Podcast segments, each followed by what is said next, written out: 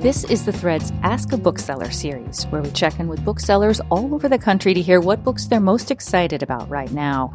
I'm Emily Bright, and this week I spoke with Charlie Aldrich of Buffalo Books and Coffee in Buffalo, Minnesota. Charlie recommends Solutions and Other Problems by Allie Brosh. This is actually her second book of comics. The first one was Hyperbole and a Half, titled after her website.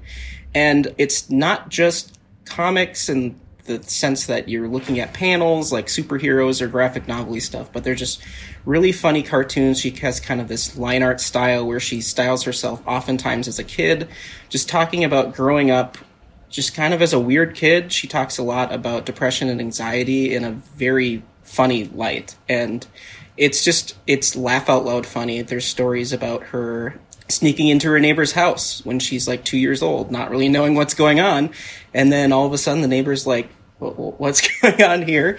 Um, but there's just there's a lot of funny stories, and oftentimes it'll all of a sudden switch over to something very serious in her life that's that's affected her and it's simultaneously hilarious and um, revealing about just this human psyche. That was Charlie Aldrich of Buffalo Books and Coffee in Buffalo, Minnesota, recommending Solutions and Other Problems, written and illustrated by Allie Brosh. For more about this book and other great reads, go to mprnews.org slash thread.